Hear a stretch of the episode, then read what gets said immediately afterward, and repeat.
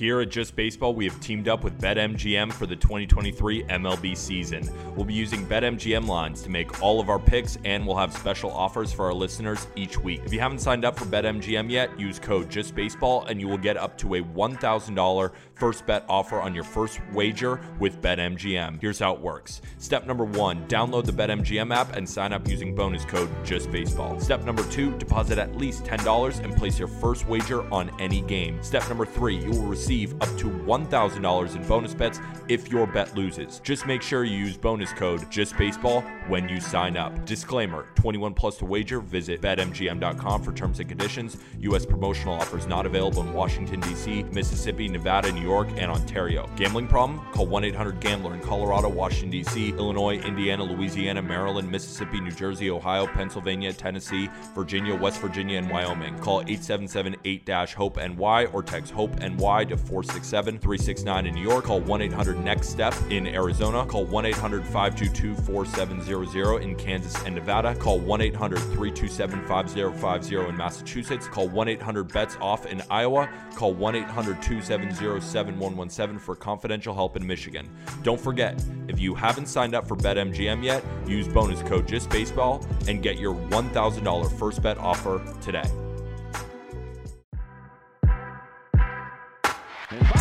It's a deep.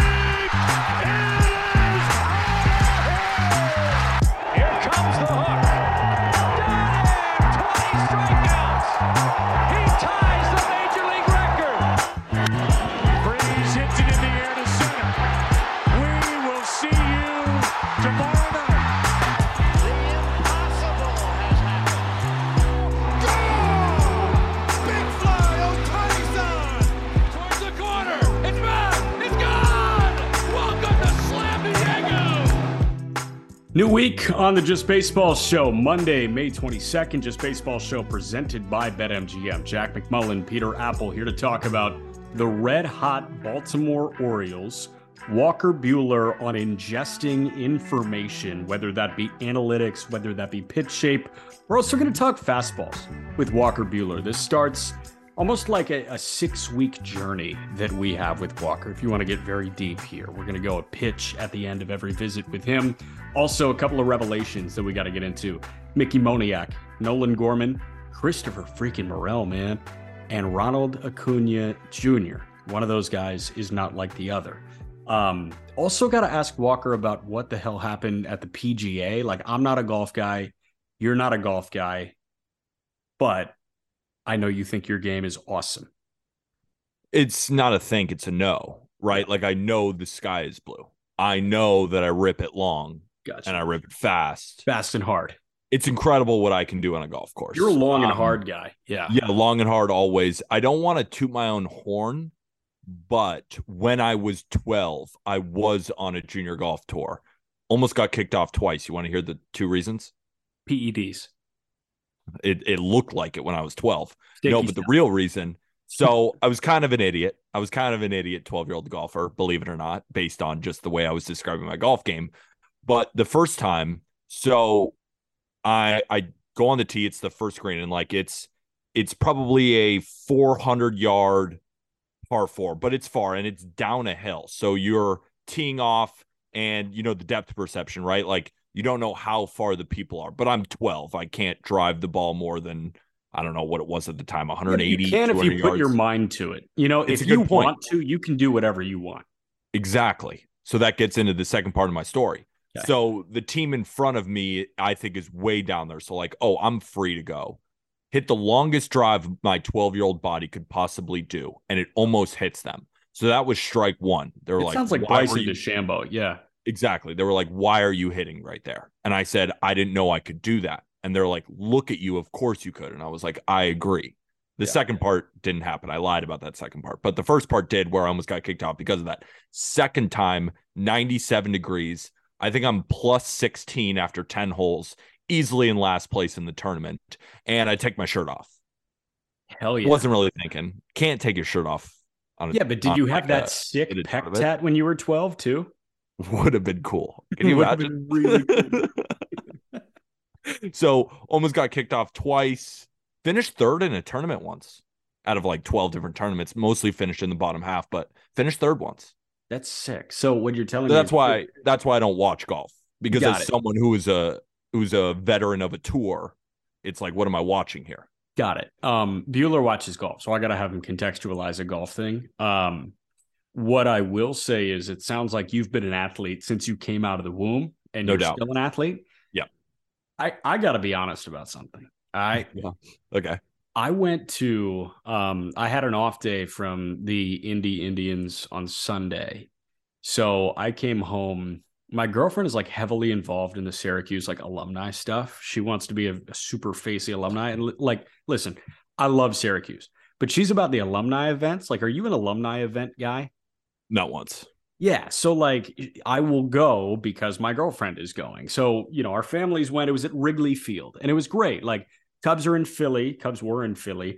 Um, you know, we go, we we have a drink in the, you know, luxury club, whatever, and then we walk through the batting cage. You get to take some swings in the cage. I'll come back to that. And then, you know, you go out into the dugout and you, you know, like you do whatever you want in the outfield. You know, there were hot dogs out there, some beers out there. I hopped in the cage and everybody was hopping in the cage. You know, everybody was making some contact. It was probably like 35, 40 miles an hour coming at you. I am brutal. Like, I used to know how to make contact. And, like, listen, my high school coaches took the bat out of my hands really early. It was like, listen, you've got a left arm, just use that. Don't don't do anything here because you are a detriment to society when you swing a bat. Yeah, like if you if you can sit in the low 70s, like you're going to be a PO. Exactly. Ex- Yeah. That was yours truly. So Yeah. that was what I ran into. First time swinging a bat, probably in like, I don't know, two years or something. Last time I was totally under the influence at, at Sluggers, which is right next to Wrigley. Um, but Good I for you was for drinking. so bad. Like horrible. Are you good at hitting baseballs anymore? I'm an athlete. Like I went four for four in my softball game. Yeah, is it slow pitch? I mean, that's a detail that I don't think anybody's really worried about. Four for four on the stat line. Did lie about two doubles. It was one double, but I was hitting the ball hard.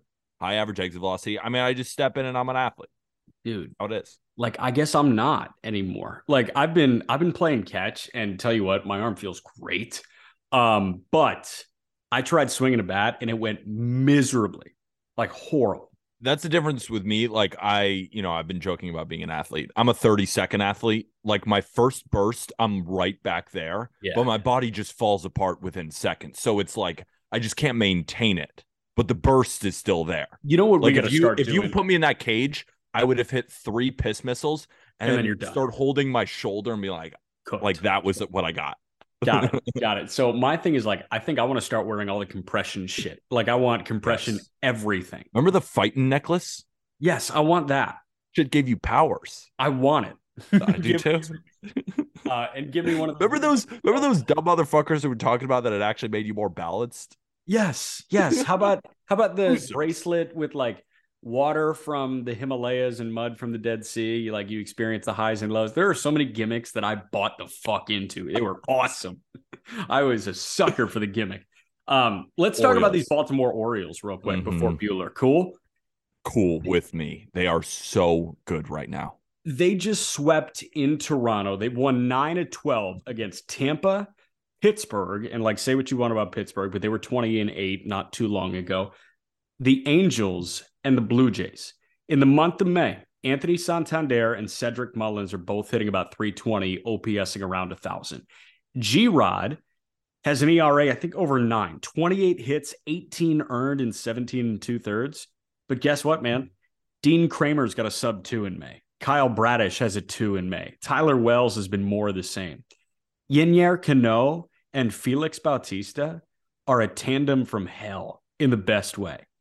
This team is doing this while Jorge Mateo's hitting like 100 in May. Gunnar Henderson, more of the same, like low 700 OPS, batting average under 200. And Adley's hitting like 240, man.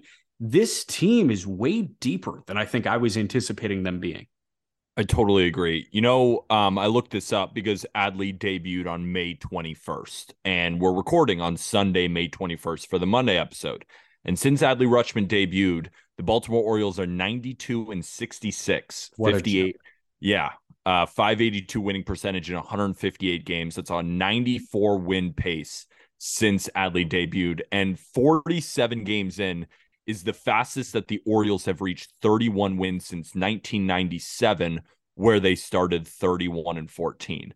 And I'm so glad that you brought up the depth aspect of the Orioles because we talk about Felix Bautista, we talk about Yennier Cano, but this Baltimore Orioles bullpen is number three in ERA this season. They might even be lower after the stats adjust after that incredible performance they were putting up in back to back extra inning games. Like, we'll give Felix Bautista his shine. In game two, when he came in in extra innings, ninth, 10th, two innings, one hit, five strikeouts, it just doesn't get better than what he looked. Then you have Yennier Cano, who just gave up his first earned run over 21 innings against that Blue Jay squad. Gives up that first earned run. You're like, all right, the Magic's maybe over. Nope, right back to it with one of the most unhittable sinkers. But Bryan Baker has been a stud. Cionel Perez started slow, but has just continued to give them scoreless outings night in, night out. Mike Baumann, another guy in their pen who has just been excellent. Danny Coulombe, in their bullpen. He's that lefty. He's 34 years old. He pitched with the A's, he pitched with the Twins. Like, even they just start throwing like Mychal Givens in there who gave up a run, but like, whatever. If he's like the last of your bullpen, like, I remember not so long ago, Mychal Givens was with the Mets and like their seventh inning guy. Like, he's like the throwaway guy. And then you have guys like Austin Voth. It just doesn't end in that bullpen. So we freak out about the starting pitching depth where you know we compare them to contenders and it's like who's the ace that they're going to go to? When i look at this orioles team they have a path to winning even if the starter goes five innings three runs. Like in this series against the blue jays right dean kremer give up nine hits but only one earned run. I think he went five or six innings. Grayson couple earned runs. Gibson pitched great. So when the, they get a good outing out of the starters they're basically unbeatable. But even if the starters give up three through five innings the bullpen locks it down for the rest, and the offense just needs to score four. And when the offense is this good, when you look at a guy like Adley, who is just still unconscious, Ryan Mountcastle, again, one of the better power hitters in the National League, Cedric Mullins with the cycle not so long ago, but he's still doing his thing. Like even Adam Frazier is getting base hits. Austin Hays is playing well. Jorge Mateo has slowed down a little bit, but at the bottom of your lineup, that's still a really good player. And it's it's funny too because Gunnar hasn't done anything. Gunnar has been one of the worst hitters, worst qualified hitters in Major League Baseball, and they're still doing this. And we know that Gunnar's going to heat up. Gunnar isn't even 22 years old yet. Like Gunnar is going to be completely fine. He's going through a little bit of a lull. We see it with Julio Rodriguez in Seattle. Like these guys are so young. They come up, do really well, then pitchers adjust. Adley is just in another tier because you just can't adjust exactly. to him. He's too good. He's too yeah. good of a pure hitter. It's like it's not Mauer s because Adley, I don't think is ever going to hit 360 like Mauer did. Discipline is better than anything Mauer ever had. Like I think that's I think that's an argument that could be made there. Like it's the way OBP. He, like the, the way he works in that win. Yeah. The way he works in at bat is better than any catcher in Major League Baseball. Like I would argue that maybe Will Smith is the best offensive catcher. Sure. But I you can't find a catcher working the AB better because even when Adley gets out, the three two count with seven or eight pitches thrown, and then like he'll hit a hard ground ball to the second baseman and get out. But like every single at bat is ultra competitive. You go down the lineup and like, yeah, the starting pitching is kind of weak, but Bradish keeps improving start over start. Wells is just a freaking beast. Tyler Wells might just be flat out good. We make fun of Kyle Gibson, but like, if he had a four-two at the end of the year, like, would you be surprised? I'm like, that's fine. He's a five. Like that. That's what. But like, need. that's they signed him to be a one. Like, relatively speaking, they gave him. But the they didn't. To be the one. they one. didn't pay him one money. It's just you looked at the rest of the Orioles and you're like, maybe is he the one? The but one. Like yeah. But like, he's not the one. Like Tyler Wells is better, right? Yeah. Like Bradish is better. Like these guys are better, and then having him, and then Dean Kremer's your five, and like his peripherals say he should retire but he just he hasn't given a shit about peripherals now for a while. So it's like, am I? Are we going to keep going back to it? Are we going to keep saying his xERA is this and his FIP is this what? when he just keeps shoving? Like, yeah, he's probably due for a little bit of aggression, but again, if he's a four ERA guy, like if they have a bunch of three fives and four ERA guys, one of the best bullpens in baseball and an offense that's unconscious, like you're going to win 95 games this season for sure um i i don't know if they take the division but like the more i dial into the Baltimore Orioles, the more I think they can right the ship with what they need the ship righted on. Um, and, and, like again, there isn't much, right? They're the second best team in baseball by win total, only behind somebody else in their division right now. Um, I think I can poke two holes in the Baltimore Orioles right now, and that is one of the outfield spots. Cedric yes. Mullins has been dynamite in center. Austin freaking Hays, man. Hays has been a beast. Who knows how long this will go? We saw him start great last year, then he tapered off. But you got Terrin Vavra in right right now. I was hoping Stowers was going to be good enough to stay, but Stowers was brutal. He got optioned. I think Cowser is close. I mean, even a guy like Daz Cameron is waiting in the wings. Ryan McKenna is on your bench right now. I think they can figure out right field. Once they get some continuity in right field, it's all eyes on the starting pitching. G Rod can't be worse than what he's done to start his career. Like, that's my other main concern. And we've talked about him. We actually talked about him on the call up, Arm and I. Wait, before you get into Grayson, yeah. like Anthony Santander can still play right. Right. Yeah, but Santander made his first career start at first. You don't need him there. Obviously, Mountcastle's got 10 pumps. Santander can play right. I prefer Santander as the DH because I think there are enough good outfield options in McKenna, in Stowers, in Cowser. Like I think it's no doubt. Yeah, it's easier to fill right field with one of those guys and have Santander be really comfortable as a DH than just like force a turnstile at DH and have Santander play an average right field. You know what I mean? Even slightly below average. Yeah, like I, I would rather him just DH. Um, yeah, like I feel really good about Tyler Wells, which is such a weird thing that I was not expecting myself to say on April 22nd. And here on May 22nd, I'm like, Tyler Wells gets outs and he goes into the seventh inning every time I watch this guy throw. I was Kyle watching Gibson an interview. Is- I was watching an interview with Tyler Wells, and they asked him, you know, what's the stat that you're looking at? And he was like, whip. Like that's the stat that I'm keying in on, which is such a great conversation because it's going to lead into Walker Buehler, like what stats are most important, you know, getting into the analytics.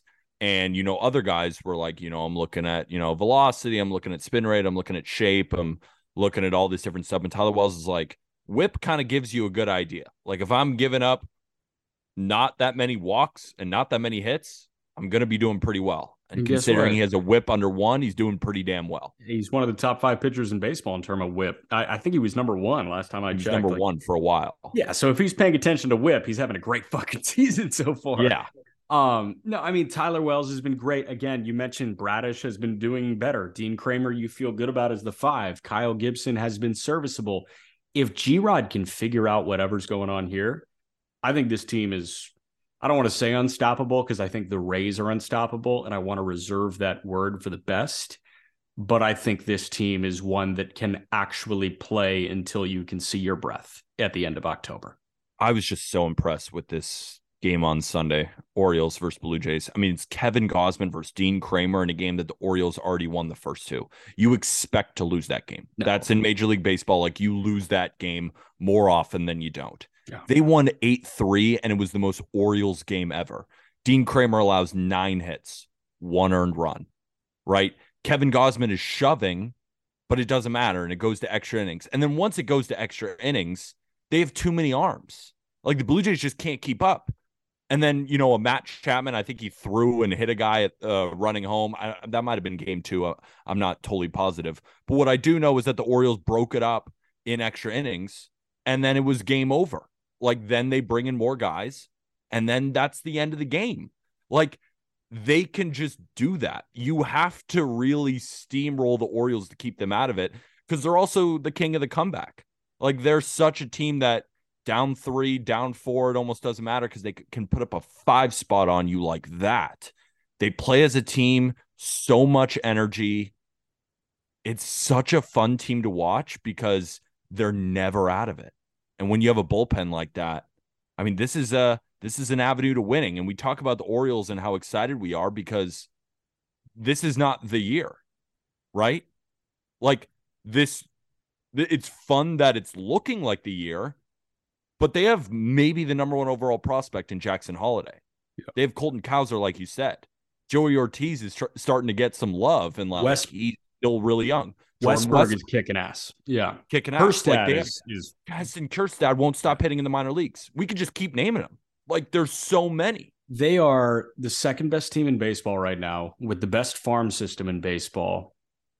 It, I mean, you can't beat it. Imagine if cannot DL Hall learns how to throw a strike. The world is their oyster, man. The Like world is their oyster. I think if they did the and and Cade Povich has been good. He was just a guest on the call up. Um, I think if they did an LA Angels approach um, to this year's draft, where there's 20 rounds, they take 20 arms like the Angels did a couple of years ago. Uh, I, I think the Baltimore Orioles are in an insane position. So the last question I have for you regarding the Baltimore Orioles is like, you know, do you think that they should be considered legitimate World Series contenders at this point? World Series is tough because it's the starting pitching. It's like when when games like that, but their offense can play and like you can make the argument and if you look at past World Series teams, I mean the offense is really important and they have it in droves.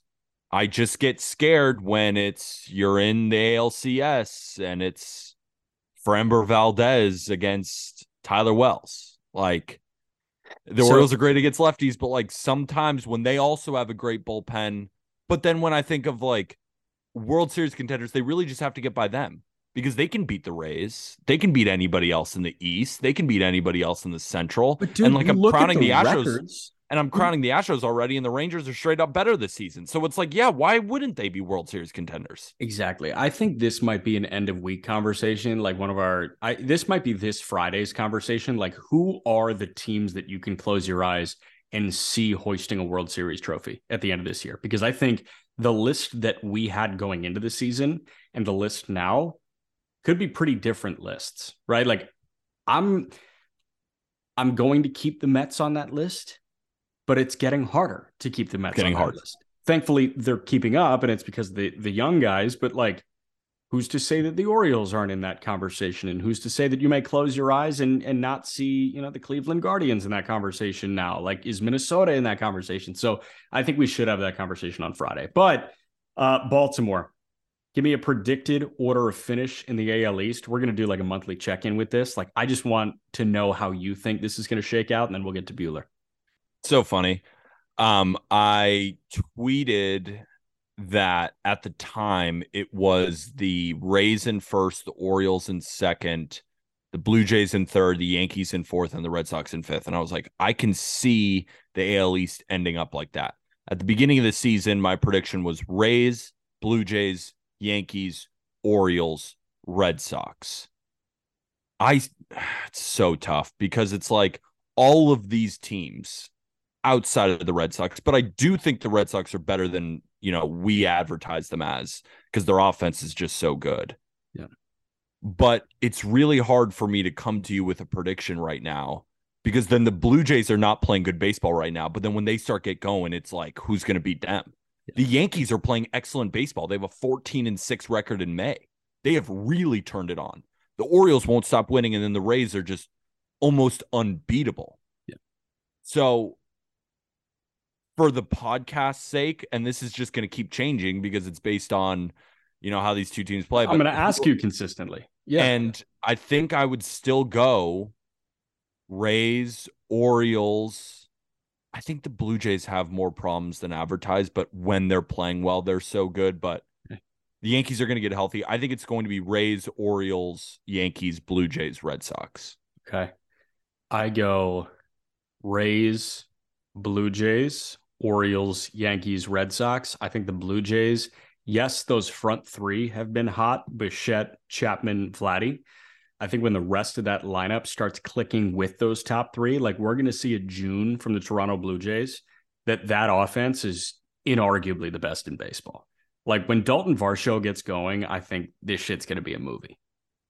No, I agree. I just you got to counteract some of that pitching because it's You like do. the only guys who are giving them anything is Gausman and Bassitt. Bassitt's been great though. Yeah, Bassitt's and been Nate great. Pearson looks awesome in that bullpen. Like I don't know, there are so many in the bullpen though yeah i yes but like that's not a game changing piece like bassitt bassitt has been good but again like if we're gonna dock the orioles for peripherals like we gotta dock bassitt we gotta dock berrios gotta dock kikuchi gotta dock manoah like that's four of five. And then for some reason, and Blue Jays fans would agree with me here, they just don't show up offensively for Gausman starts. Like yeah. they just lose Gausman starts when he shoves.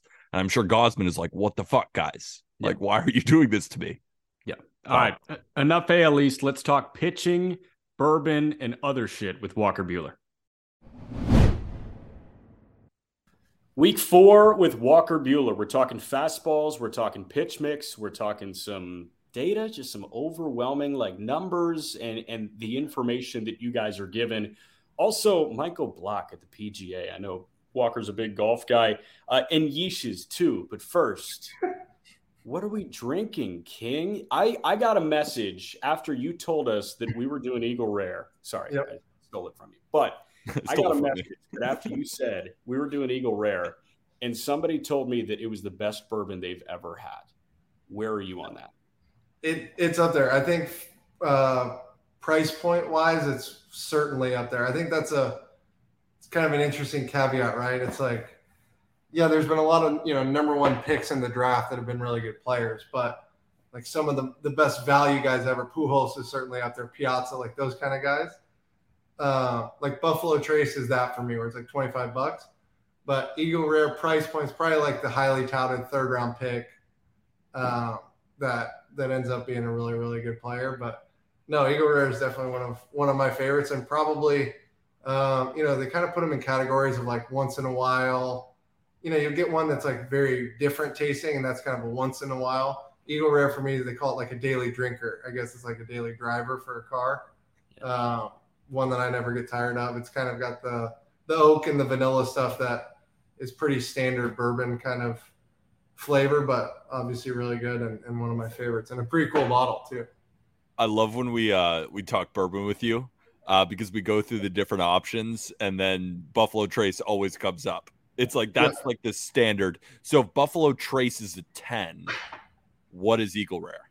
Um, Buffalo Trace is actually an eight year, I believe. This one's age. No, I mean year. like on a on a scale one to ten, like your favorite. Like if that's oh, see, I wouldn't I wouldn't 10. say that. I have I have my one A, one B, my kind of favorites, but that that's kind of the hard part. We talked last week about it kind of being like Pokemon cards for me. Like you can't always get like what you know your favorite ones. They're kind of hard to come by, and even with a little relationship with Buffalo Trace and another place called Michter's, which make two of my favorites, like I can't always get my favorite ones, and I gotta kind of be selective on who I uh, who I dole those out to. So, gotcha. Uh, Weller Weller twelve is probably um, no doubt in the conversation for my favorite bourbon, but um, you know Buffalo Trace doesn't make many bad products, and you know most of their stuff, at least for a certain reason, uh, you know they're all different in in a little bit. You know, price point, alcohol level certain flavors. The age obviously is a big part of that, but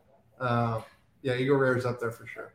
I love it. Okay, so Buffalo Trace is your value pick.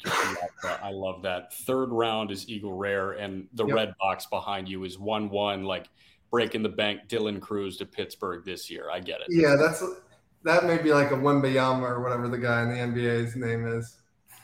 How? Hey, what were you, what was your take on um, ESPN sending a guy over there for like the 2:30 a.m. interview for 40 seconds. Did you see that? With that with the kid? With Wembanyama after San Antonio won the lottery. Oh gee, I didn't know that. I know that uh, they were like freaking out over there. I guess the the French guys and or the French nation, you know, France and the Spurs have some sort of like connection, right? I guess because of Tony Parker. The Tony, yeah. Uh, exactly. Greg I know they were. Everybody Greg was like fired up over there about that.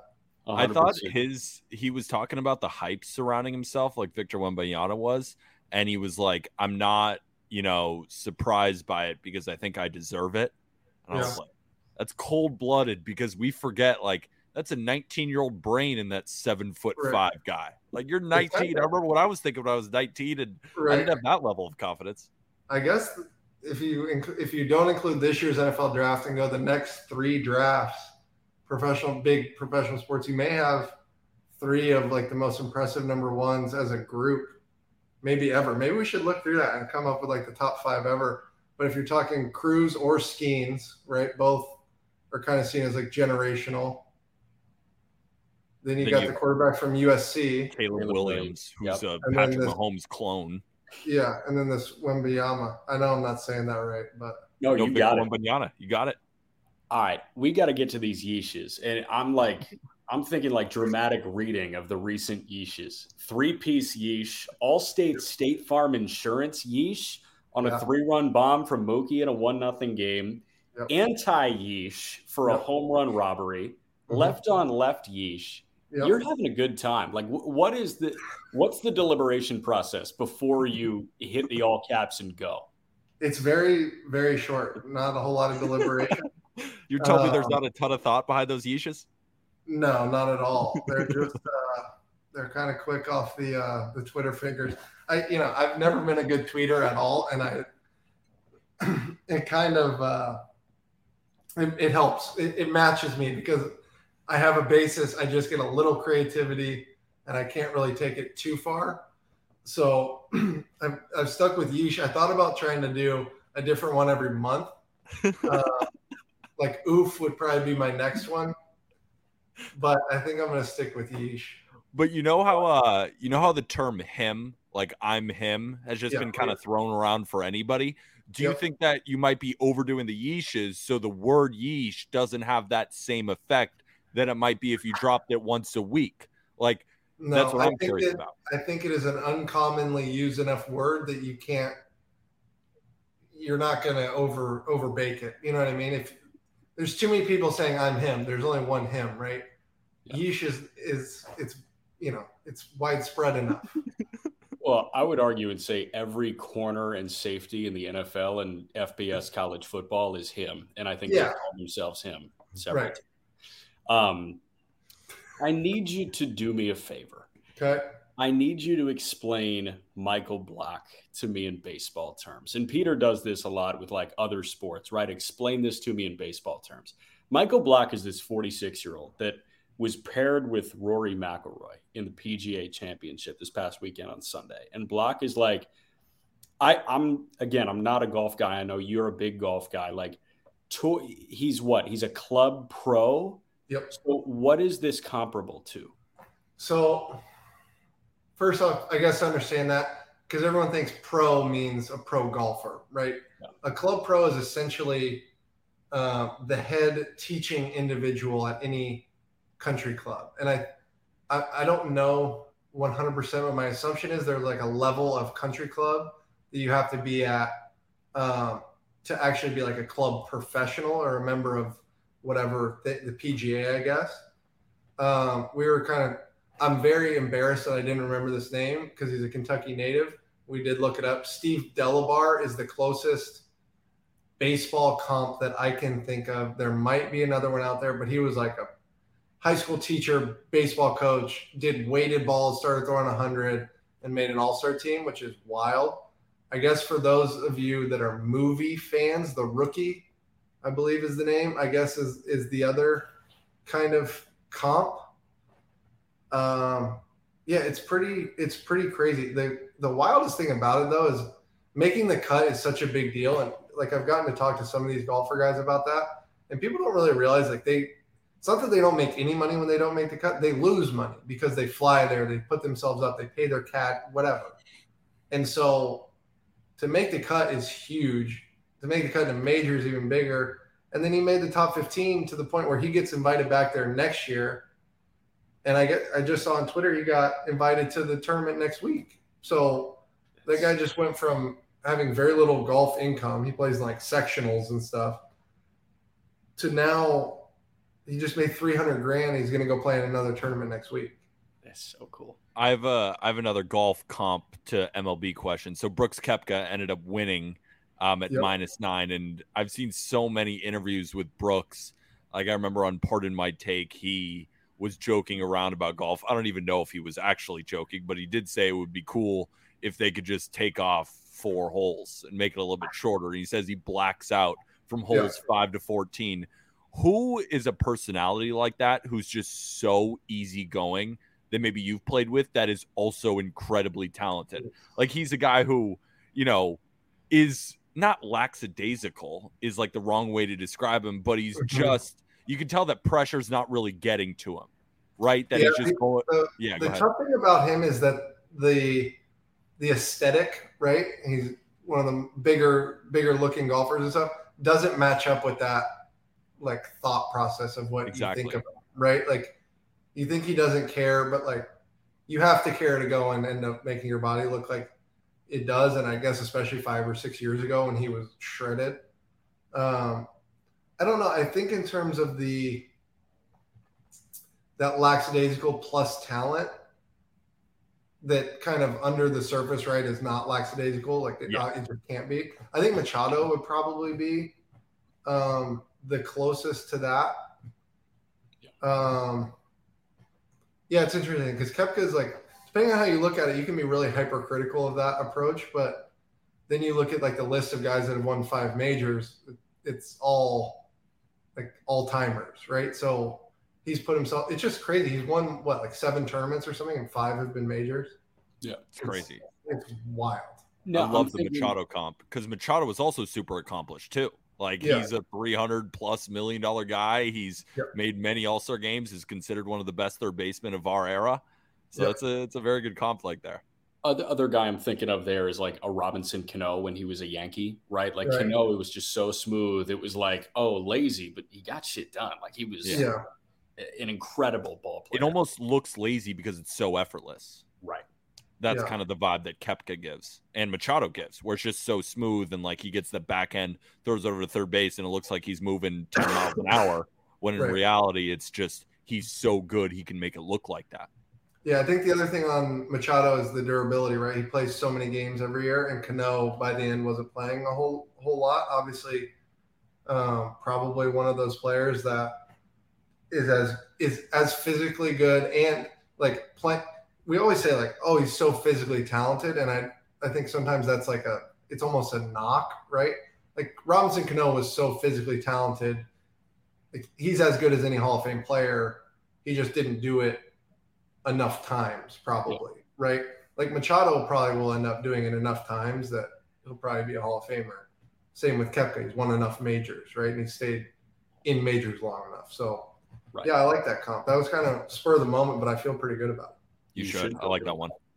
um, jumping from guys that you know we're talking about that that have so many accolades to guys that are trying to get you know their first big league wins under their belt. Your team is running out Gavin Stone for the second time in his career and Bobby Miller for the first time in his career in Atlanta.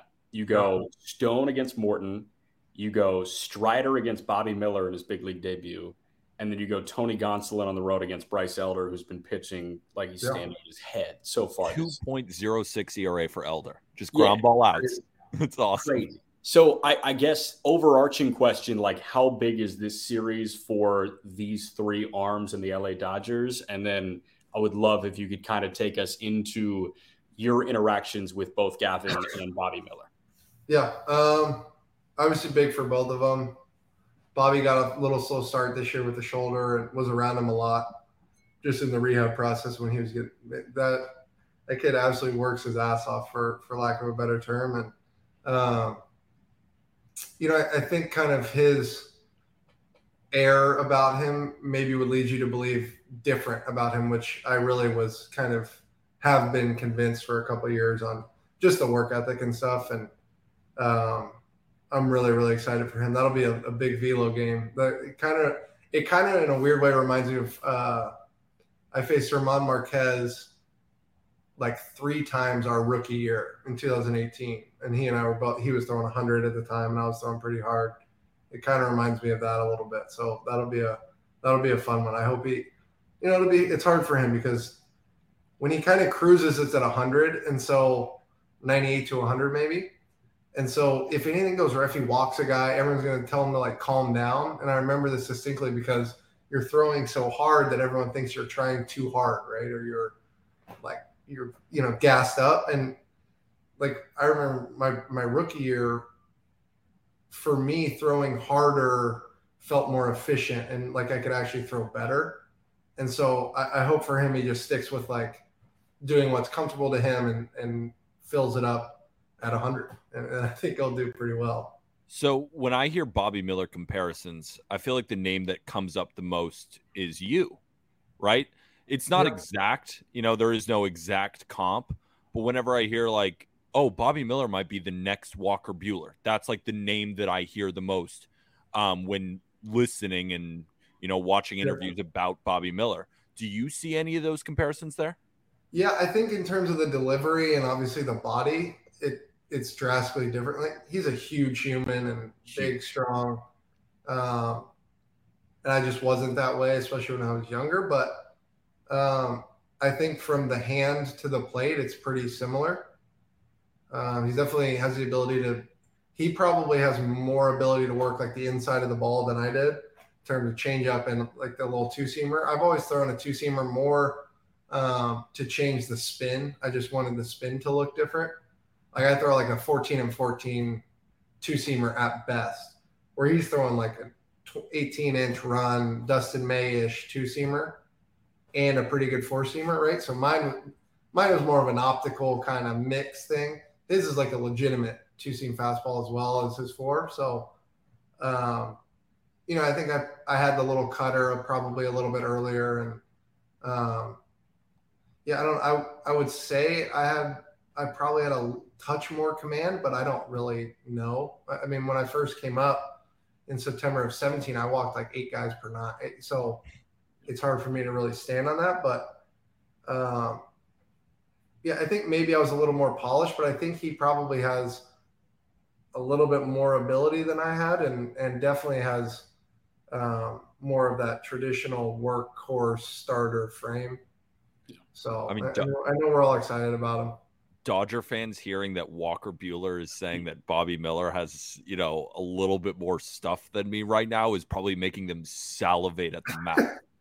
like, well, you like, know what's funny about the whole thing is I like I'm so envious of Gavin Stone too because his change I can't really throw a, a great changeup and his is a great changeup. So in some weird form, like I know in this pitch or this route, like cutter slider, like I have a better cutter slider than Gavin Stone probably, but I'm so envious of him because he has a probably 70 changeup, right? Maybe even more than that at times. So while you know I can say that these guys have better like that is my perspective because they can do certain things that I can't. Right. Last thing on Bobby, I was in I was calling games in Brewster out on the Cape. Were you ever out on the Cape? Yeah, I played for YD. For YD, okay. So we were the first actually, when they three peated. I was the first year. Okay, who else was on those teams? Like who were, we were kind of stacked. Um, our rotation was me, Phil Bickford was on my team. Damn. Josh Staumont was on my team. Damn. Cody Poteet was on my team. Yeah. We had a third rounder out of Illinois named Kevin Duchene was on that team. I remember that name. Um, we had Bro, a third thought... rounder out of UCSB named Justin Jacome. Yep. Yeah, we were pretty good. Damn. I thought Bickford coming out of Fullerton was going to make the Hall of Fame. Like I thought he got drafted ahead of me. He was doing something right dude, he was throwing 99 like so young and he had that flow. And I was just like, that's the Hall of Famer. That's what I it looked like. this is actually kind of a funny story. So that we played in Omaha, we won Omaha that year. Yeah. So I didn't get to the Cape till like July 7th, I think. So I made like three starts. I went to USA for a week, pitched one game with USA, came back for the playoffs. And by that time, like our school started like August 13th or something. So like August eighth, I needed to be out there. I needed to be at home for like two days at least. Yeah. So my grandmother flew up to Cape Cod and was going to drive back with me. And we stayed in this little motel there. She came to start the playoffs. She ended up having to stay there for like 12 days because we kept advancing. Oh. And so I pitched game one of the championship series at Falmouth. I think it was Falmouth, wherever Kevin Newman played. And yeah, that might be Falmouth. I threw pretty good. We hopped in the car and started driving home. So we were in West Virginia. I was watching the Cape Championship game on my phone while we are in West Virginia. And Bickford threw the last two innings. He threw 28 straight fastballs, 28 straight strikes. and I don't think a single one was below 96. He was incredible. That's awesome. Jeez. Um, yeah, so I was I was calling games in Brewster when Bobby was in Brewster in 2018, and I saw Bobby the next year throwing for Louisville, and then I saw him again in 21 in High A when he came to Fort Wayne, and like just seeing his body each time, I'm like, that's not the same Bobby Miller. Like that dude got massive. So really, really impressive stuff. Um, Stone, first time we saw Stone throw for the Dodgers you know, he kind of had like that that big league debut issue, right? Where you, you nibble a little bit and it, you know, from the couch, it looked like he might have lacked some confidence, but he's got right. stuff that he should be really confident in. What do you feel like, you know, he needs to improve on going into start two? Yeah, he's not a lack of confidence guy at all. He's a quiet, quiet kid. He's from Arkansas. Like I get along with him really well. Talk about duck hunting and stuff. And um, yeah, I think the thing for him is he probably got that big adrenaline spike. And I remember you know, you look up in the third inning, and this guy, I've seen him in the minor leagues at 98, right? And he's throwing 91, 92 mile an hour fastballs. Um, and I was like, kind of what's, but you think about it, like, I think he probably got the adrenaline spike early and and probably got a little tired. I think it was a day game too, which is never super easy to manage that kind of stuff. It kind of takes you a while to learn um, how to get enough adrenaline in a game, in a day game, and, and let alone sustain it because, you know, really we're we're pretty trained to peak at like seven o'clock. Yeah. So for him, it, it's hard to you you have to manufacture that adrenaline a little bit in day games. Yeah. To begin with, and then he just had his big league debut, uh, you know, going crazy. So um, he probably just had a little bit of that dump, and and I think, you know, the second one is always significantly easier. I actually threw better. I threw better in my first one than my second one, but at least mentally, the second one is a lot different than than the first one. And my last my last question about these two, speaking about expectations, because I always I'm always curious about this too, because every pitcher in their debut or in their second start, you know, expectations for a guy down the line. We all think that Bobby Miller is going to be amazing and the Gavin yeah. Stone's going to be amazing in a couple of years. But Gavin Stone, like, what is your expectations for his next start? Like, what do you think he's thinking about? Of like, all right, even if I allow three runs or something, I did this successfully. And then Bobby Miller in his first start, like what should expectations be for Dodger fans when they're watching? And then what do you think their expectations are? Yeah, I, I distinctly remember the only thing uh, you care about all this shit, right? You want to go punch out. If I get to throw five innings in the big, I want to punch out 15. I don't want to give up a hit and all this stuff. But at least externally, you want every one of your teammates to believe that you gave the team a chance to win, especially early mm-hmm. in your career. That was always like the biggest thing for me. Is like I think um, I don't think your teammates ever think this, but I, I know as a starting pitcher, for me, if I walked a bunch of guys, I always knew that I was like, I always felt more that I was like letting the team down. So for me, it was like I want to throw strikes, I want to work quick, I want to make this so I'm not a hindrance on them in any way or like you almost have that little bit of imposter syndrome where you're like i shouldn't be here. Let me see if i can fake it enough to where they don't notice that i just made my debut. Like that was kind of the mentality.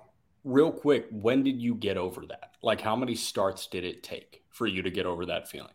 Um i mean I, it's one of those like we call it like taste yourself thing but my third start I threw in Mexico and we threw a combined no hitter, and I threw six in, and I was on a pitch count at the time, so I wasn't allowed to go over seventy five, and I got through six on seventy five pitches in Mexico, and I remember thinking like, oh, like I I, I can do more than just survive was kind of the feeling. Like yeah, it went really well. We didn't give up a hit, but it was six innings on seventy five pitches I got below that 15 per inning mark, right. which I think is the barrier for like surviving, right? yeah. And so for me, that was like the, oh, I, I think I can do this. That's so awesome. we're gonna we're gonna talk through some fastballs on video for all the people watching on YouTube. We got a couple pictures, but before we get into that, I've always just been interested in your pitch mix right? Because you've always had this electric four seam fastball, but you've always thrown kind of three different variations of fastballs, mm-hmm. whether that be the sinker, the cutter, and the four seam. Yep. And early on in your career, you know, you were throwing, you know, if I'm if I'm not mistaken, you were throwing a lot of sinkers. But then as the years progressed, you started throwing that cutter more. And then in 2022, it reached a career high usage at 25%. Yep. So I'm just curious your maturation of pitches because we talk about the mindset, but your pitch mix has changed year Yeah. over year. You, you never see like, oh, he always throws the slider 25%. It Right. always changes year over year. So how has that matured throughout your career? Um, I'm I'm a huge. I- think I've talked about this before. I'm I'm more of a pitch to guys' weaknesses Yeah. scouting Mm. guy. So my pitch mix is really is what it is. Like it's not my choice or my determination. I'm borderline just kind of trying to go to where guys. Uh, my expectation or my goal has always been to throw five pitches at major league average or better. Mm. Because my my thought is that most guys, if I throw five real pitches, I can kind of go to the well on that. It, you know, my fastball and a pitch. If I if I can find my fastball in an area and a pitch, then I then I feel like I have a pretty good shot. And so I've kind of tried to cover those bases with variety as opposed to you know, I don't think anything I throw is a 70. I don't think any throw anything I throw is a 65. But I think I can throw three or four pitches at 55, 60, 65 sometimes. So some people may beg to differ that you don't. Yeah, have a I disagree. Your Like, curveball- you yeah, your curveball's elite. What are we talking about here? You don't think it's 65? You're Walker Buehler. What are we talking about here? um, yeah, I mean, you know, it was really interesting. I wasn't calling um, a doubleheader on Saturday, and I saw Hendricks and Hayden Wesneski throw for Iowa, and I, I wanted to watch Wesneski in the pen because, like, you know, obviously that guy just got optioned. He's got some stuff he's got to figure out. Like the fastball was getting hammered, and I, I was watching his pen pregame, and like he was more emotive than I see many starting pitchers in the pen. And like I'm watching from the booth typically. Like I, I see the back and like, you know, I need somebody to do like cartoon shit reactions, right? Right. Like, oh no, bad pitch. But you know, watching Wesneski, like I, I saw that he was struggling with sweeper. But he figured shit out. Like he went five no hit innings after that by using the sweeper sparingly. Like when do you figure out what pitches you got? Does it take a couple innings? Um, no, I, I think it, I think it's different for me. I think for me, it's hitter to hitter to hitter to hitter, and hope it comes together, right? Or hope that the first one I throw that's not perfect, I get away with. Um, you know, in general, to righties, I'm going to throw four seamers. I actually throw more two seamers to righties, and then the sweeper slider. Um, and then to lefties is more fastball, cutter, curveball with kind of occasional change. So I really see myself as kind of two different pitchers, righty to lefty, and um, I've kind of started incorporating TrackMan into my pregame bullpens, and I, I think less so to know like what I have that day in terms of like movement, but there's hmm. some pretty like glaring numbers for me that if I feel like I threw a good changeup and it, it, it says it's this number, then it's going to be good. Yeah. And it, it kind of, it really started with the change when I kind of started throwing this little changeup to like check the box that, oh, I, I have the decent one today. Because there was, there's days that it's like, you can't go throw that. Like there's no point in throwing. It. It's not going to help you. You're probably going to get beat with it. And so we kind of had like ranges of, oh, changeups in play today. Cool. Um, and then I kind of found those, the numbers that correlate to those with my other stuff as well. And, um, you know, you start leaning on stuff, but there's kind of non negotiables too. Like I'm going to throw some curveballs, I'm going to throw some cutters, I'm going to throw sliders or righties, whether it's good, bad, or ugly. And um, that changeup is the one that I kind of yes, no more than anything. No, but the the reason I asked, and um, maybe you kind of cleared it up by you know what's working in the pen, but like the cutter, even a few years ago, maybe not a few, more like 2018, 2019, early on in your career, you know, it was a pitch that used like four or five percent of the time, and in 2022, it's up to 24 percent. So, are you in bullpens, and it's just the cutter just keeps working? Like I'm going to keep throwing that, and then the sinker off that has died down in usage. So that's what I was curious. Was there like a tangible change, or is it like every single time I throw a bullpen, this cutter just keeps getting better and better, so I got to keep throwing it? It's not because I don't want to throw the sinker. I how did that Uh, work?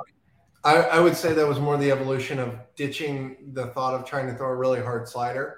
Huh? So for a long time, I wanted like the 88 mile an hour, like Degrom, Verlander, little diver off of the fastball, like you you see swings where they don't know that it was a slider. Like that that's what I wanted and I just couldn't find it and I tried and tried and tried. And so you'll see that that cutter usage goes way up as I start throwing this big slower slider. Hmm. So it's kind of like, all right, I can't get the one in between that I want, so I'll just throw both. And so Two it became more of me trying to jump cut to get lefties and then sweep to get righties. I think it worked pretty well. I'd Yeah, 21, that cutter was about as good as it, about as good of a pitch in the big leagues, I think. It's a Yeah. decent pitch for sure. A hundred percent. Um, you, you kind of watched a revelation unfold via email when we were going back and forth this weekend because I was like, all right, we could do like you know pitch data and what you're looking at with each pitch, but then I was like, well, you know what? Maybe we could do a pitch at the end of like each time we have you on. Yeah. So today's four seamer, and I'm like, I'm very excited for this one because obviously the four seamer is the pitch, right? It's the pitch with sex appeal in baseball. And I, I grabbed three guys that throw really effective four seamers in, in very different ways. But I'm asking you before I pull this video up, and we're going to kind of break down uh, Strider, Joe Ryan, and Justin Steele. What numbers, what information, what feel are you trying to get when you are throwing your four seam fastball? Because you got a damn good four seamer. Yeah, um, I think the big thing is trying to get certain amount of inches above average, right? And that's so I asked you for all the major league average, right? So let me see here. We have it. I don't mean to be the guy to research on whatever. No, so the average fastball, we don't have the IVB. So what I'll tell you is the average fastball when I first got in the big leagues was probably 15 and 5, 15 and 6. Okay. That's like the That's movement 15 inches of profile of this IVB. Yeah. Right. So what that really means from player perspective is that 15 and 5 is straight. Okay. Dead That's zony. what right? people that's what people associate normal or average with. So if it's an average fastball, if it's a 15 and 5, most guys will tell you that look it's really straight. Okay. So if I can add three inches either way, then it starts acting like it's doing stuff, right? So if I can throw 18 and five, a hitter will say that it's jumpy. If I throw 12 and five, they'll say it's like a dying heater, right? If it is nine inches of run, oh, it's got some run. Like you start piecing these things together, right? And so for me, I've always been a guy that barely cut. It's I throw a perceived cut, so it really is actually moving four inches to the right per the numbers. But when I'm at when I'm my best, it's like 18 to 20 and four. So it actually looks like it's kind of jump cutting a little bit.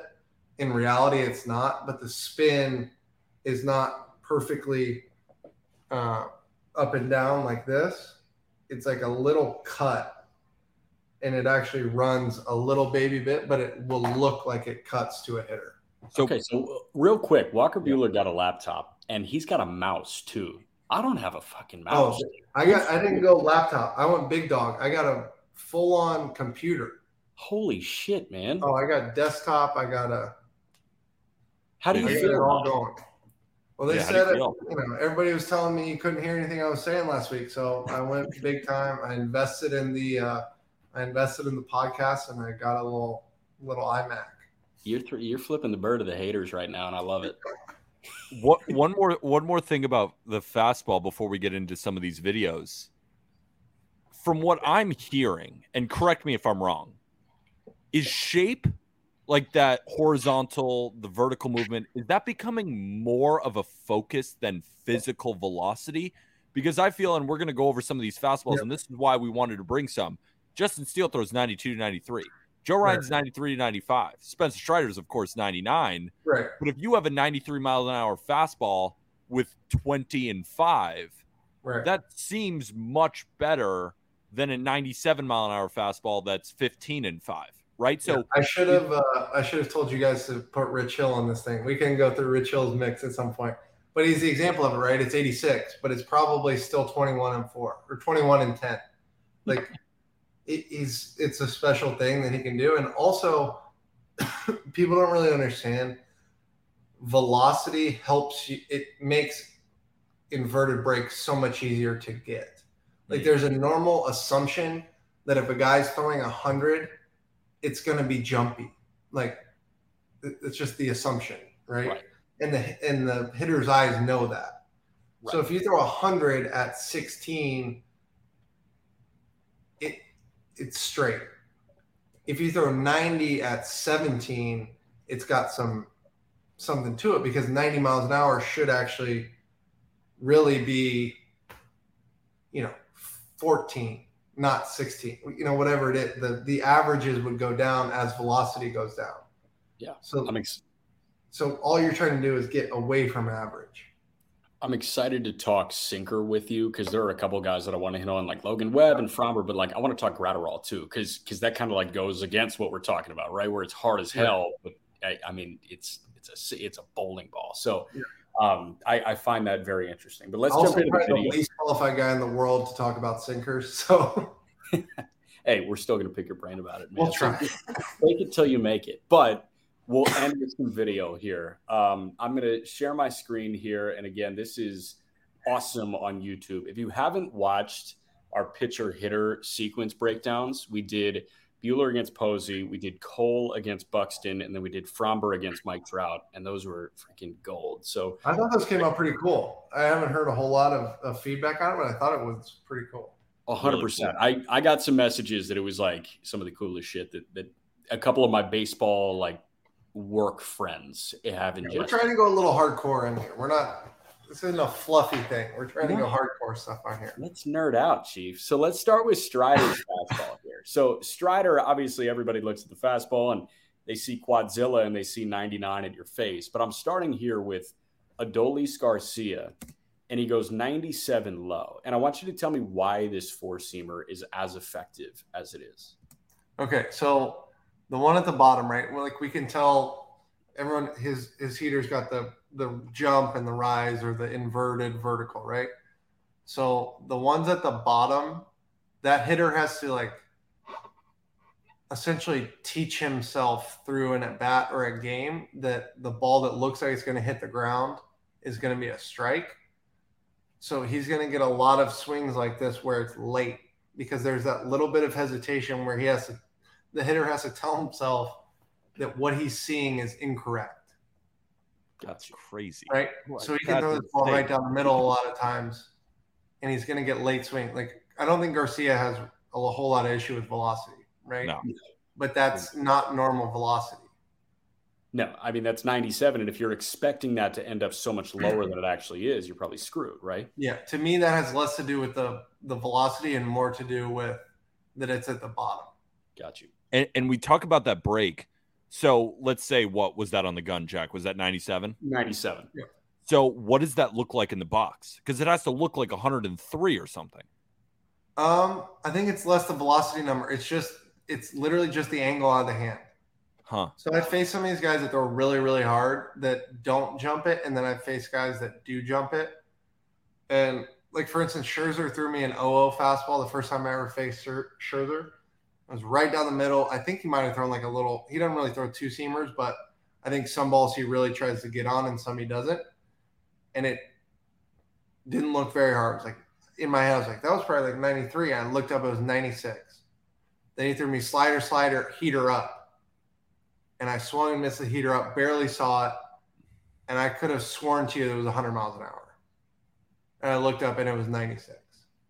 Yeah. So certain launching, like the angle that the ball comes out, all of that stuff factors into it. But a guy like this, where the release height is not low, it's probably around league average because it's pretty over the top. And I think he hides the ball pretty good. I think.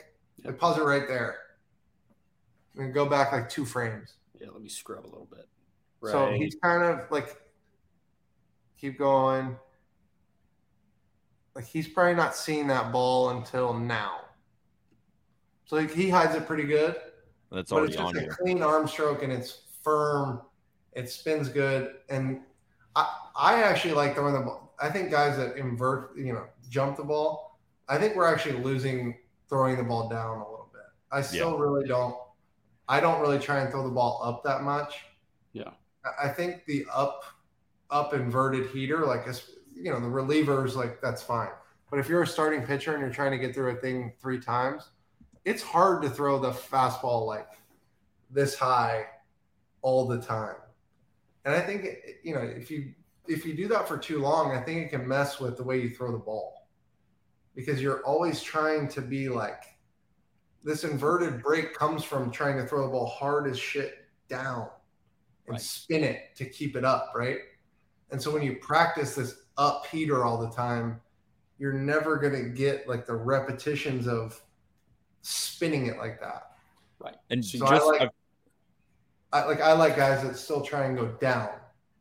And even and just just to build on that point too, I feel like in this era of baseball, when everyone is trying to go consistently up, hitters in the box, they know that this guy's got a fastball that's going to jump out the gym, yeah. right? So well, if they're into, that plugs into the calculation of average too, right? Yeah. Whatever the numbers say, if everyone's doing the same thing, even exceptional ones will start to look more average. Yeah. Right. Like so, you want to zig, not zag when everyone right. else is zagging. Right. We're, we're talking, you know, we're hitting like knee high. And listen, we just talked location there's a reason they play well up, right? Like that yeah, just takes off like a rocket sure. yeah, then he does that shit.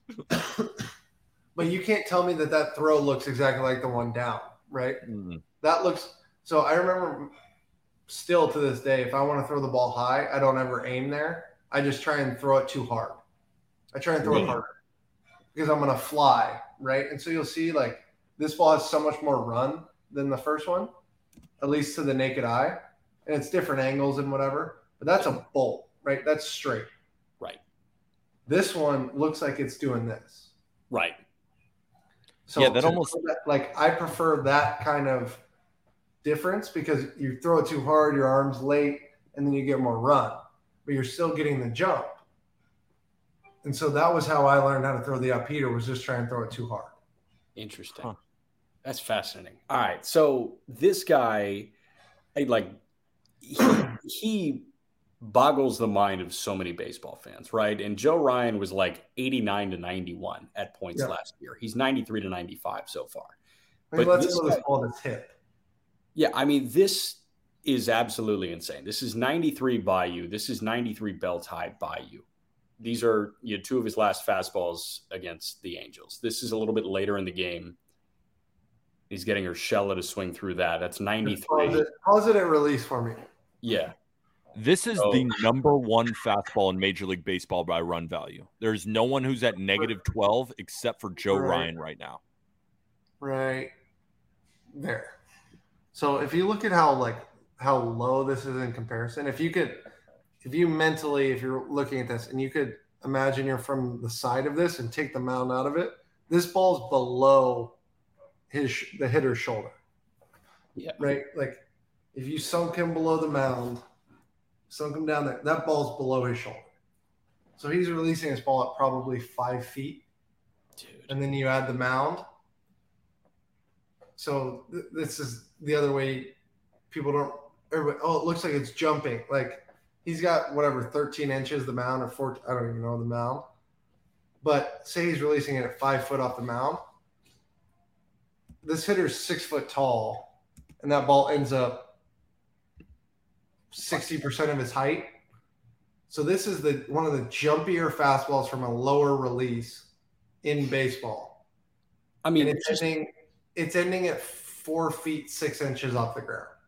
Just watching this thing in slow mo, you see it rising out of yeah. his hand because right, of how That's what I'm trying to explain is that this ball is going down because he's he's releasing it at five feet and it's ending at four foot six if this hitter's six foot tall, right? Yeah. It's just that's the optical. Like hitters feel that too, but that low release with jump, Scherzer has done it his whole career. That's what makes Scherzer so so special. And then the fact releasing the ball from so low and it just stays. And then that's why the splitter is so good for Ryan too, because it's the you know it looks like the fastball, then it just drops off. So you have yeah. two different complete directions. One's jumping out the gym, and the other one is falling off the table. But he's both throwing it from the same arm slot. It's got the same arm speed, and it's just you don't know what to do. But that's why I was talking about velocity versus shape. Joe yeah. Ryan you wouldn't expect at 93 miles an hour has the number one fastball in Major League Baseball. And I'm sure more teams are looking for the next Joe Ryan instead Yeah. of the guy who just throws 100 miles an hour. So he's one of the most fascinating pitchers in Major League Baseball because Yeah, I mean, of I that. think that point is wholeheartedly incorrect, but that's just me. Everyone wants velocity, and it just is what it is. Yeah. But this low slot with rise is probably the least velocity dependent throw. Do you, you really think that teams are looking well more for velocity than that oh. shape? Like you think teams would Go look way rather? for the most money. What'd you say? You ever seen a guy throwing 93 go first in the draft? Good point. It's a good point. Like Skenes is You 99. like, you like right? Skenes because he throws slow, or you like him because he throws hard, right? Like you can. Some of this stuff can be taught. Arm speed is one of the hardest things to teach. Yeah. Right, and, and that's what you'll see in any draft. We were talking about Wemby on like there people. There's just not people built like him, right? Hmm. He So- could if he could barely shoot, he'd still be the number one pick. Right. They can teach him to shoot. They can't teach him to be seven foot five. That's actually that's actually a really good point because you can't teach the Right. velocity. Can you teach that shape? you can help that shape, but you can't help velocity at arm slots. That's the so it- like I get what you're saying, and I understand there's a lot of successful guys throwing from low slot, and that's the Degrom thing, right? Degrom is pretty low, and he throws a hundred, Right. Yeah. and it's 21. like that's that's why it's different. Right. That that So makes more sense because you can't mixing you This can't is a- teach. This is a weird kind of different, and I've got a comp on this fastball, which you guys are not going to realize until I say. it. I'm in. All right. This is Justin Steele, lefty for the Cubs, who's been a freak of all freaks since last All Star break. And he's got Trea Turner flinging a bat down the third base line on 92, elevated. And then here he's got Jeremy Pena, who I think has like a really interesting timing mechanism. And that's I would just like I would like for you to go back to both of them and watch how different the movement looks. okay. So right, watch this one. This looks like it's going straight right, doesn't it? It almost looks like a slider. Yeah. It Yeah. looks it looks like it's the cutting or other sliding. And Watch now we get. Pena. Yeah, that fastball looks like it's starting on the the left-handed batter's box and then it's Yeah, going the all the way inside. When that one is just straight jumping.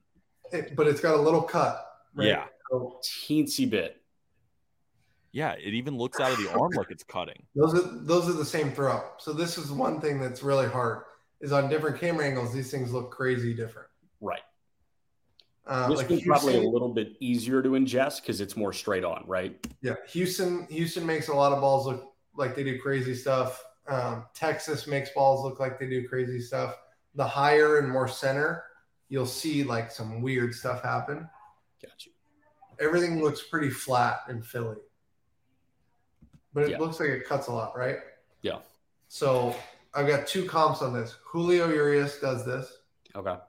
where it's a baby cut, but Julio kind of knows what it's doing. He's not intentionally cutting it, but some of them cut more than others, and they kind of stay like that for the day. This guy reminds me so much of Max Fried, Hmm. Huh. where the the more glove side it gets, the more it cuts. So Huh. you'll see. God, my voice is horrible. Yeah. I got allergies out here bad right now. I got allergies too, man. I get it. you watch Fried when Fried goes arm side, the ball's straight. When Fried goes glove side, it cuts like five inches, and it's Huh. just kind of like a sliding scale to get over that. This guy reminds me of that a lot, and it makes it it's it's tough. It's Yeah. so Like- funny because Max Fried can touch. I mean, I've seen him touch 98 miles an hour, mm-hmm. and yet I, I see what you're saying though. Oh, it's, It's a real that- thing. But Fried has also been very successful in certain. I've watched him Yeah, at 91, 94. exactly.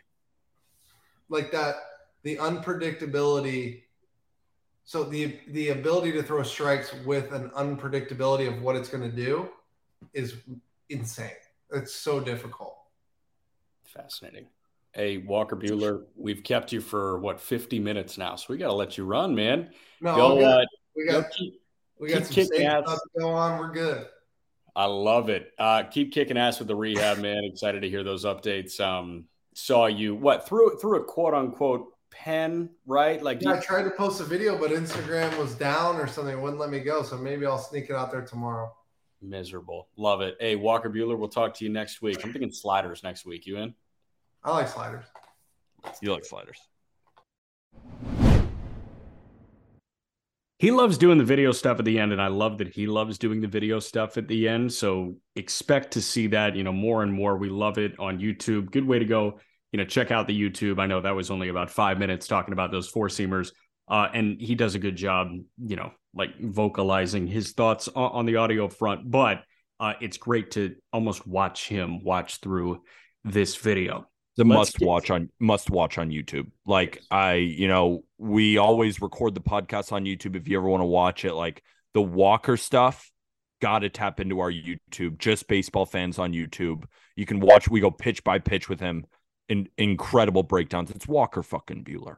Walker It's Walker Buehler. Go check out the YouTube. I was just having this conversation. Like, I don't know. You you know that I've long thought that that guy's a top five pitcher in the game, and you know, I I think you hopped on that wagon too. I think Arm hopped on that wagon. Like when he's healthy, he's a 200 inning mid twos guy, He's that So- guy. I mean, he's just that guy. He's the And- Los Angeles Dodgers ace. He's just that guy. and he's a weekly guest on the Just Baseball Show. So go, go. watch that Gotta on. YouTube. All right, four revelations before we let you go here. Um, this guy's not a revelation, but I saw a crazy note that I couldn't let slip by. Andrew Simon at MLB.com put together a really good article about what Acuna is doing that is so special. And as of May 20th, this guy was first in baseball in runs scored, in hits, and in total bases and war. He was first in the National League in stolen bases, OPS, and OPS plus.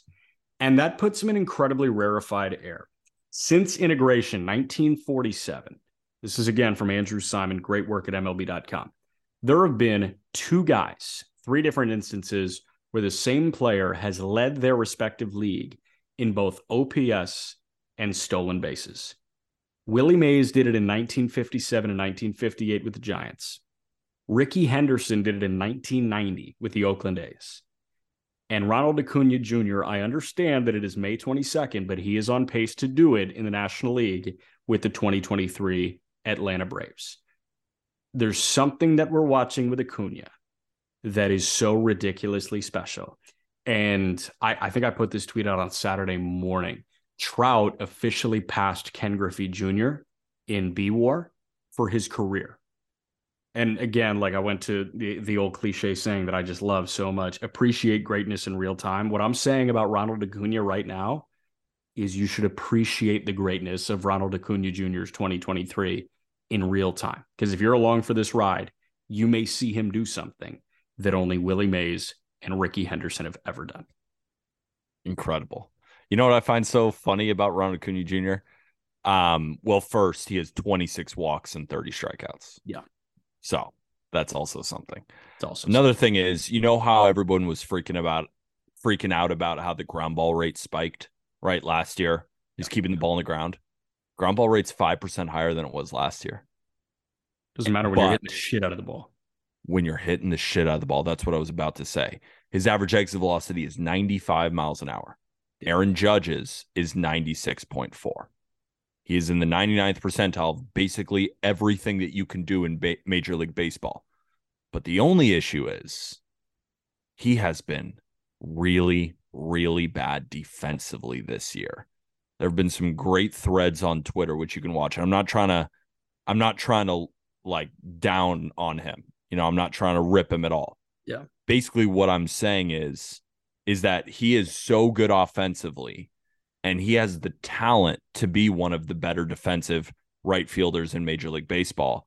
But it does look like he's taking plays off. His routes have been terrible. He's not getting to balls. Like in some of those threads, you see 99% catch probabilities and he's diving for it. 95% catch probabilities and he's diving for it. That is almost unacceptable when you know the talent of Ronald Acuna Jr.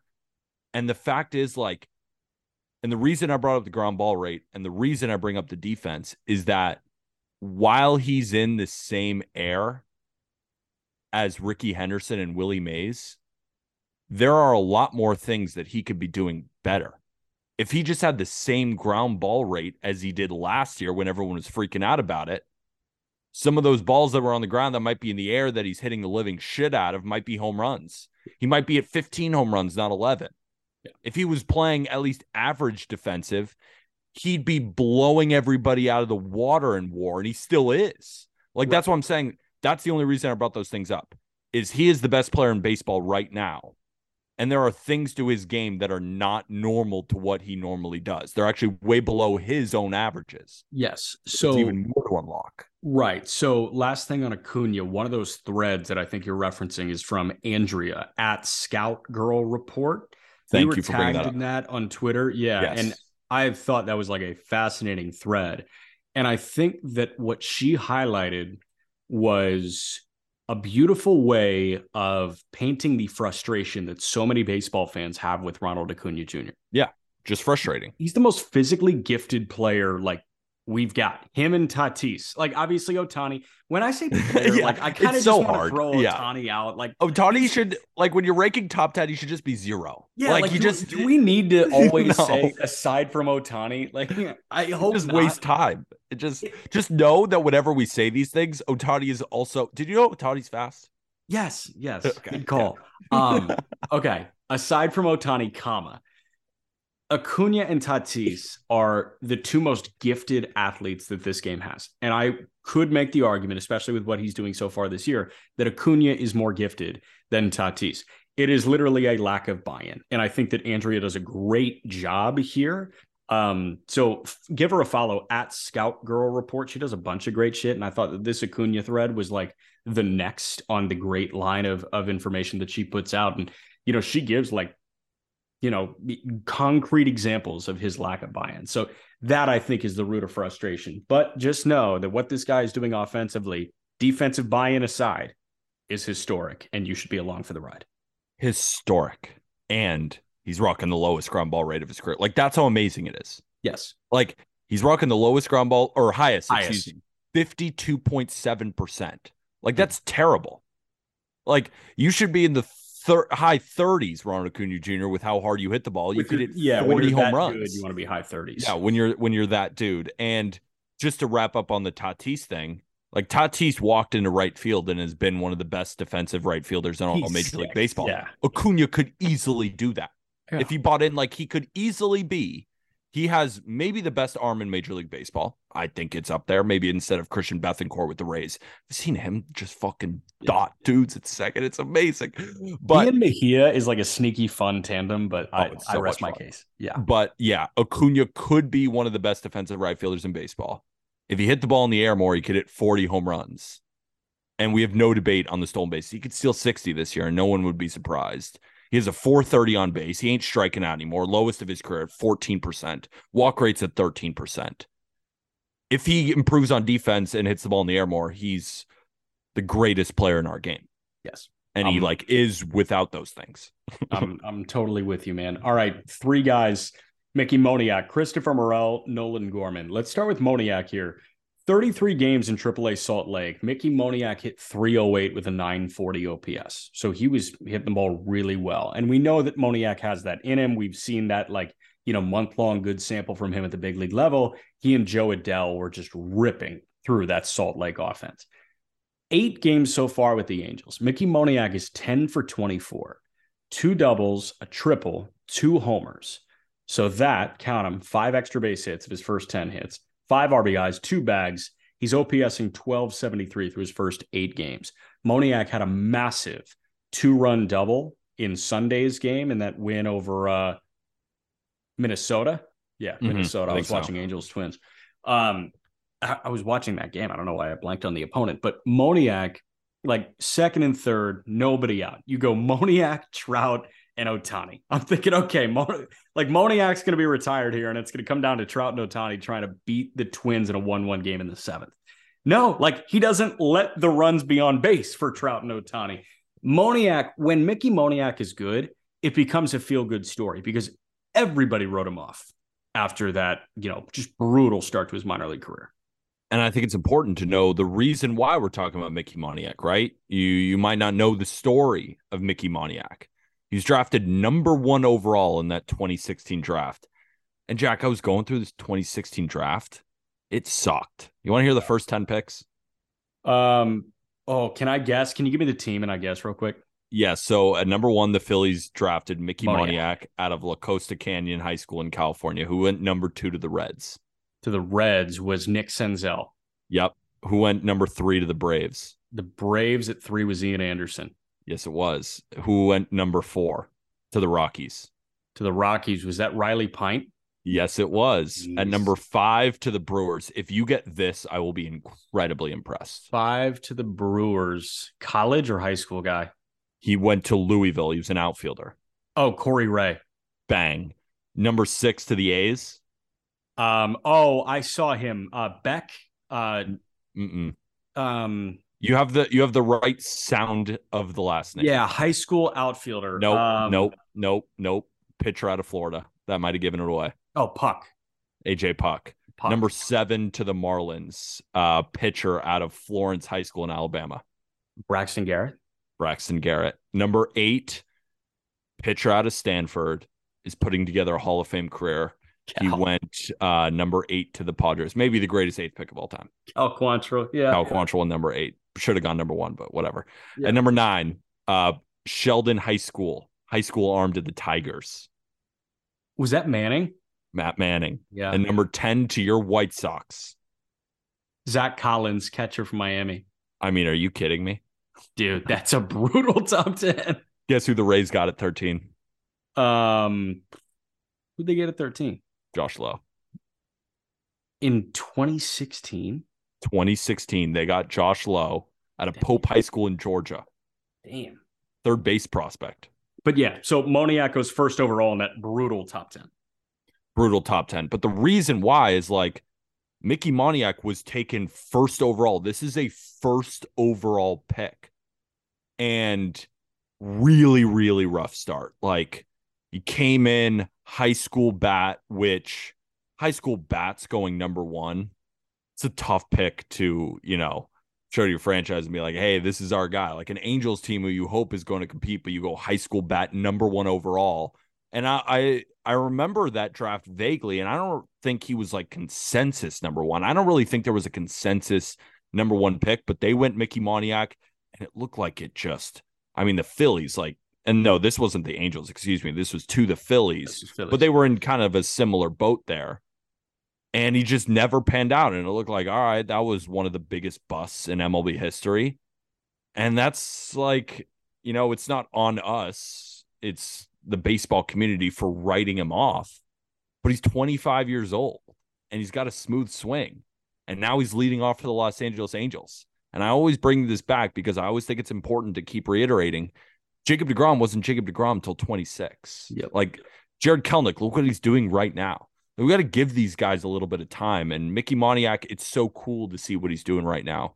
And that's being the leadoff hitter for the Angels. And like, it ain't a joke. This guy Yeah. can hit and he can run. He's got two bags already, too. No, He's and, and Or at least Yeah. he looks like it.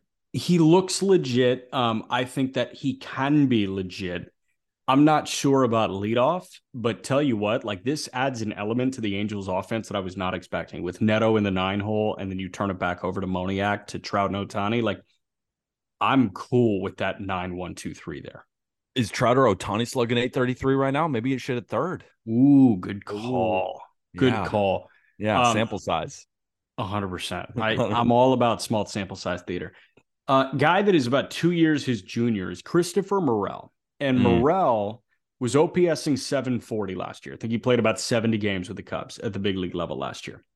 Morel is still a qualified hitter in AAA baseball. He is still leading AAA baseball in slugging percentage. He's third in OPS behind Nolan Jones and Matt McLain. He played 29 games with Iowa. He hit 330 with 11 homers, 31 driven in, and an 1155 OPS. Morel got the call up. And in his first 11 games of 2023 with the Cubs, this guy's hitting 370 with a 1353 OPS and a 960 slug. He's got eight homers in his first 11 games this year, and he's driven in 14. So if you're counting at home, 29 plus 11 is 40. He's played 40 games. He's got 19 home runs in 40 games between AAA and the Bigs. I'm not telling you that this is sustainable. What I am telling you is that Christopher Morel is one of the freakiest athletes that I think we've got in baseball. And he's a name that not many people know. He can run like the wind. He's got a crazy arm and he's got juice, man. Morel's a freaky, twitchy athlete. A lot of Cubs fans I know immediately gravitate towards him because he feels a lot like Javi Baez. This guy's going to be a big leaguer for a long time. And I, I'm willing to stamp my name on that. Absolutely. I, I agree with you. I mean, he's 23 years old. I just I look at the strikeout rate and the walk rate. I'm like, yeah, it's egregious. It's egregious. And it is so Javi Baez, right? It's 36% K rate. It's a 4% walk rate. This dude's going up and he's swinging the bat. But, but when you have a 61.5% hard hit rate, I mean, that's by far the highest in baseball. Of course, it's an incredibly tiny sample. So but the power is there. Like when he's making contact, the ball is flying out of the ballpark. That is not a joke. And, you know, I, I think it's funny. Like, is he going to like grow into his body a little bit more? Like he still I, looks kind of raw. Like he's still so young. I'm I'm not saying he's going to grow to like six three and and be this crazy power hitter. But when he makes contact, the ball flies and he swings so much. Like he's just, regardless of how good he is, he's going to be just a fun watch every single time he takes the plate because unsimilarly to Javi Baez, he's not an idiot up there. Right. Like, yes, he strikes out, Get some but he doesn't issues. have just a dumbass approach at the plate. like striking out versus having a bad approach and striking out are two different things. Yeah. And I, I don't think he has a great approach, but he doesn't have a horrible approach. And he's still so young. So he's just going to keep maturing too. Like, it's so cool. Like, you know, Cubs fans, you know, are in my DMs and being like, you know, what is happening? And it's like expectations were weirdly high. Expectations I would just say year. weird. Like I don't need I don't even think you need to say weirdly high. Like some people were like, "Oh, this team's going to suck." Some people were like, "This team's going to be better than a lot of people expect." Expectations guess, for a 500 team are impossible to say. I, I exactly. And I take that from I posted about the Cubs and I was like, yeah, I think they'll be a 77 78 win team and like yes. the influx of Cubs fans being like you're way undervaluing us this year. Like we're going to win the division, like all this I'm like, I don't think so. Are we what? Like yeah, but I'm not saying it's a bad thing because they have Morel. We're watching PCA. You know, they have so many guys in the minor leagues and like the window is starting to open. You like Eric. Hosmer was signed. Do you think this this is a win now team? Like I, I didn't get it, but that was it. I wasn't dissing them. Like yeah. you're going to be good soon. It's just this was not the year. I didn't think, and like it's showing right now. But you see the pieces starting to form. Like that's like Jeremiah Estrada and their bullpen is fucking awesome. He's nasty. Nasty. Like they're getting all these young guys and you're starting to see them come up. That's what Cubs fans should be focused on. No, man. I, I think that this is the time frame for the Cubs to figure out who is part of the winning window and who isn't. And they've commit to some guys being part of the winning window, right? They commit to Dansby Swanson, Nico Hoerner, Ian Happ being part of the winning window. They want to, it sounds like, commit to Cody Bellinger being part of the winning window. Like Bellinger is freaking great right now. And like this is that Cody that we remember pre COVID.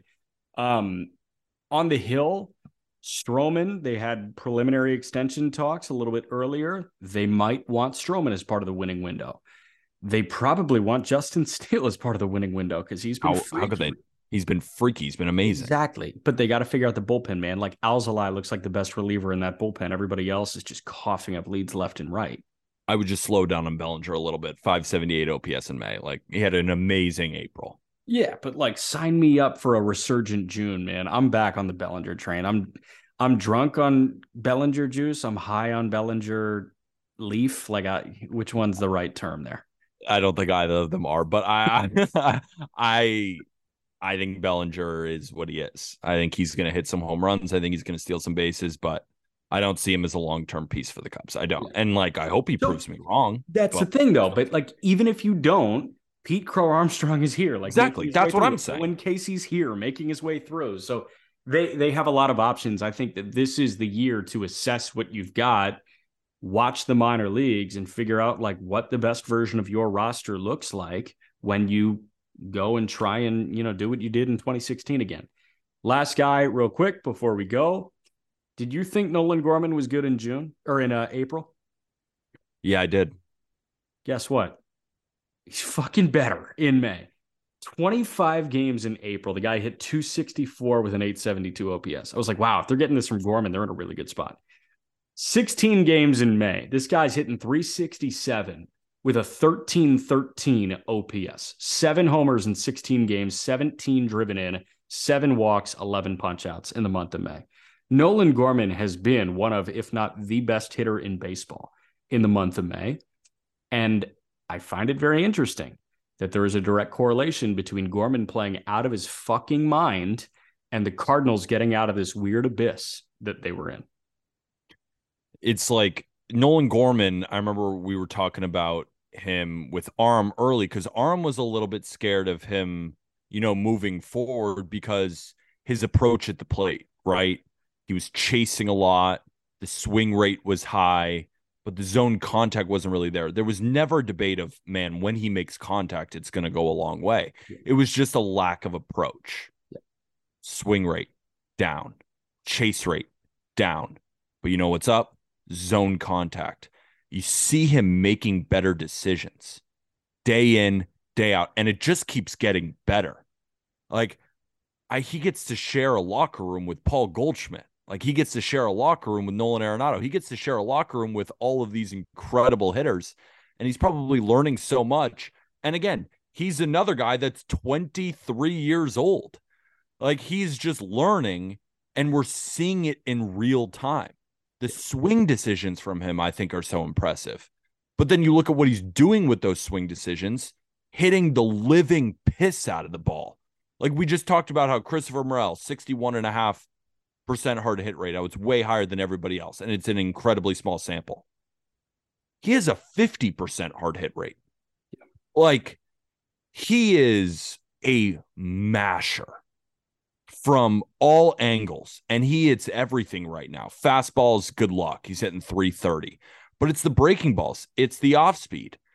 And, you know, that's direct correlation with better swing decisions. He's not going outside the zone. He's waiting for his pitch because he knows when he gets his pitch, he can hit it a mile. That's exactly what he's doing right now. We're seeing the maturation of a guy who has elite power output, but it's like he's not selling out for it. And he hits to all fields. He's just a fun hitter to watch and an absolute pain for other pitchers. Yes. And I will tell you, he hasn't had many opportunities against left handed pitching. I'm not sure if he started a game against a lefty starter this year. Yeah, they platoon him basically. Um, 13 ABs against lefties. He's got two homers in 13 at bats. So, so, yeah, at, at worst, right now, it's like, yeah, you know, he, he's not going to be as good against lefties, but the power is still going to be there. The power is still there. Like if he runs into a couple homers, if he sees the occasional lefty and he hammers right handed pitching, this is an everyday player. No, the Cardinals are putting him uh, in places to succeed at 23 years old. And, and then he gets that confidence, and then he starts to put it together against lefties, and then sky's the limit. Yep. Like, what if we're like Nolan Gorman at 25 years old? Like, Dylan Crews is not that much younger than Nolan He's Gorman. Two years younger, yeah. Exactly. Like, we, we got to give these guys time, and we're seeing it unfold. That's what's so cool, right? Like, I bet if we asked Arm about Nolan Gorman, we talked about him on the next episode, he'll be the happiest person that he was wrong about Nolan. Gorman. Happiest person because we always want to be proved wrong. High exactly, proud. and be like, I'm so glad because the problems that I saw, he has corrected. Yeah. And then the things that we liked about him are showing up more by the decisions that he's making. It's yeah. incredible. And it's like you look at all the rest of the guys in the lineup, and it's like you don't want to face Gorman with runners on base. And it's so funny saying that now about a guy with the rest of the Cardinals lineup and then what Nolan Gorman was before. Yeah. You know, it's it's insane, man. And the maturation process in the course of a season is utterly incredible. Orioles, Walker Buehler, Acuña, Moniak, Morel, Nolan Gorman. That's what we just hit. Do your link and promo thing. That was the Just Baseball show for Monday. Hopefully, you guys all enjoyed it. And of course, we are powered by BetMGM. Use code JBFans when wagering on any MLB game. Put down 10, get $100 in bonus bets. And then every Wednesday and Saturday, BetMGM is loading up your account with bonus bets for the people that use our code. Gambling problem? Call 1 800 Gambler. Get your Just Baseball merch. That's the best way to support this podcast. I got my hat. We're coming out with a bucket hat soon. A lot of cool new merch stuff happening on our store. So definitely go check it out. But again, if you don't want to spend a dime and you're not a gambler, the best way to support is to just rate and review this podcast five stars, whether that be on Spotify or Apple Podcasts. And definitely go check out our YouTube. Watch these breakdowns with Walker because some things can get lost in translation over audio. Of course, we appreciate you listening on audio and for the rest of the podcast, but for those segments, best watch is on YouTube. And with that, thank you, everybody.